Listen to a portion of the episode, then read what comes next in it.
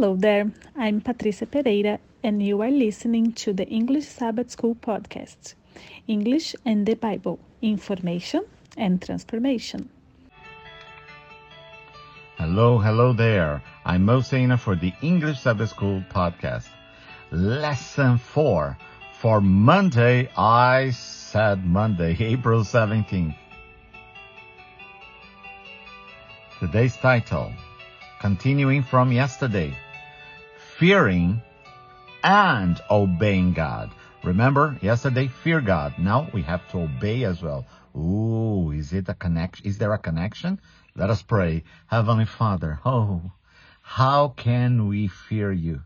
We are not afraid of you, Father, because you love us with everlasting love. But we know that we must respect you because you are awesome in this place. May we learn to worship you and to obey your will, not because it's an obligation, but because it's for our own well-being and our good. We surrender it all to you in Jesus' name. Amen. So the lesson starts with this question.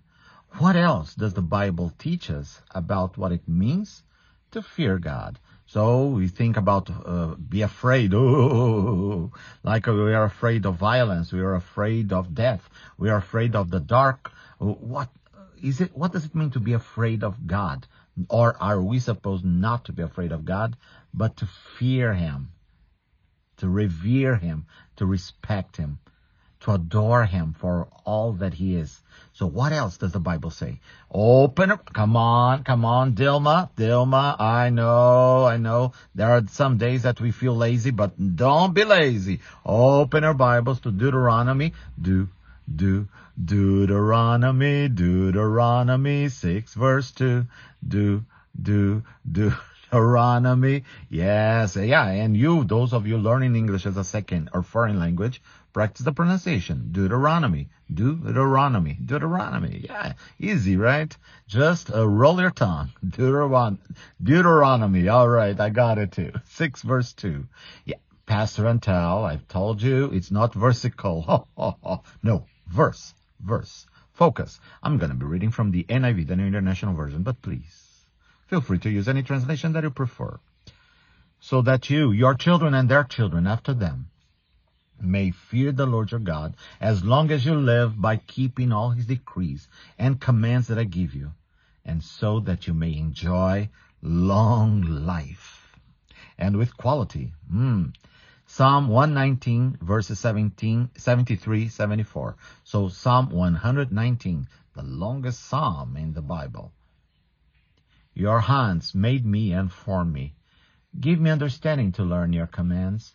May those who fear you rejoice when they see me, for I have put my hope in your word.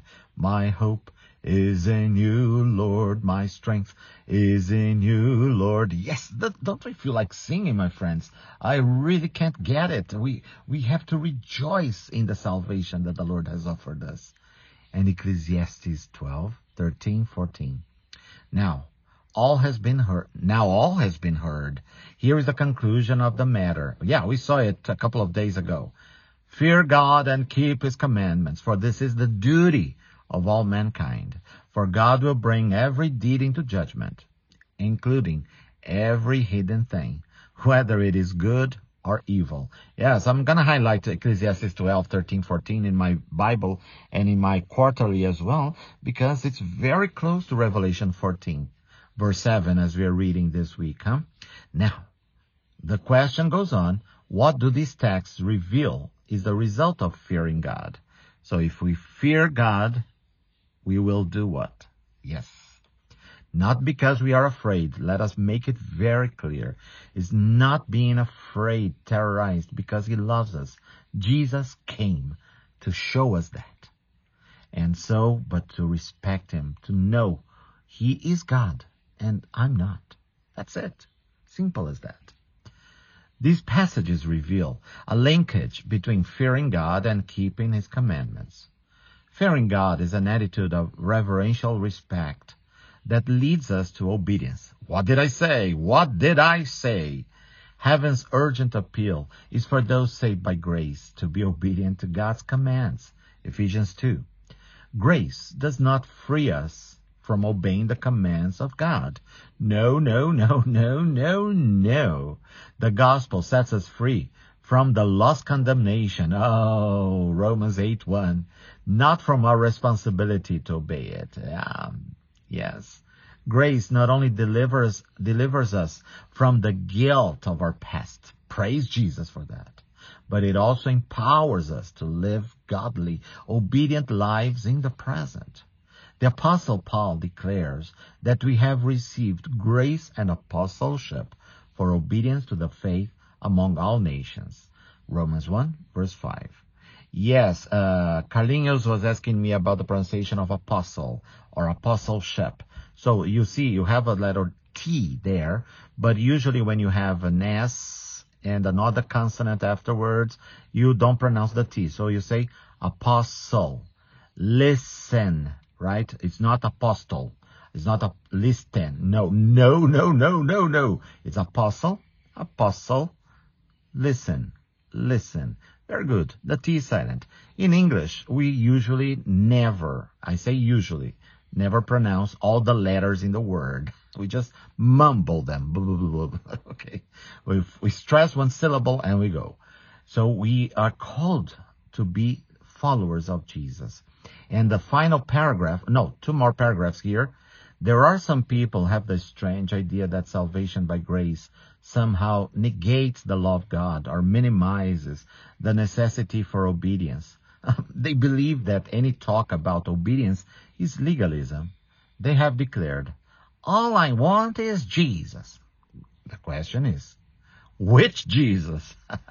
A Jesus of our own making, our own creation, or the Jesus of Scripture? The Christ of Scripture never, I say never, leads us to downplay his law, which is the transcript of his character, the revelation of his character. The Christ of Scripture never leads us to minimize the doctrines of the Bible, which reveal more clearly who he, he is and his plan for this world. The Christ of Scripture never leads us to reduce his teaching to pious platitudes that are non-essential. Christ is the embodiment of all doctrinal truth. Jesus is truth incarnated. He is doctrine lived out. Beautiful. I love it. Jesus is truth incarnated. He is doctrine lived out. Opening a parenthesis here. Sorry, Delma, but I have to open a parenthesis. Uh, many people say that, okay, we don't, we are excused from obeying the law because of grace. Fine. But obeying the law, thinking that we are going to gain salvation. Now, these people, they are never saying, uh, okay, now we can go and kill somebody. No, we can disrespect our father and mother. They are not saying that. We can have other gods besides our own God. We can worship other gods. We can worship uh, Mammon, uh, Baal, or money, or whatever. No, they're not saying that. We can tell lies, bear false witness. No, they are not encouraging that.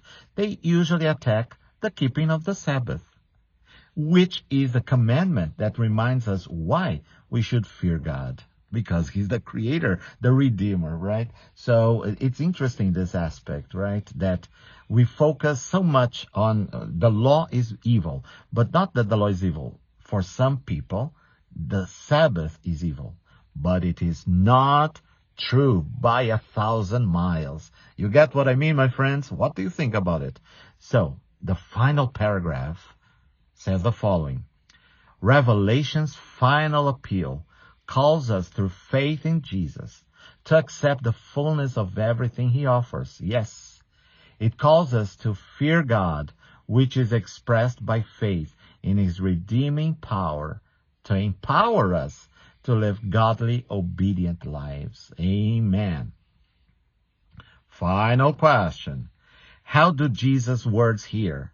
And do not fear those who kill the body but cannot kill the soul, but rather Fear him who is able to destroy both soul and body in hell. Matthew 10:28. How does the how do these words help us understand what it means to fear God and fear God and give him glory and obey in him as well? Wow, great lesson today. Powerful lesson. powerful. Don't you feel empowered by God's power? Yes, that's right. Lots of, lots of pop, pop, pop here. I need a pop stopper for my microphone, my friends. Do you have any suggestions how I could get one? Anyway, this is lesson four for Monday, April 17th. For more information, please contact us on Facebook or Instagram, Believes UNESP. I am Moacir Sena, Mo Sena for my friends, and you are my friends. You can call me Mo anytime. Not no, it's Mo with M. Alright. Thank you, my friends, once again for listening, for sharing, and for praying with us and for us. May the Lord bless you a lot. May we learn to fear Him and obey His word.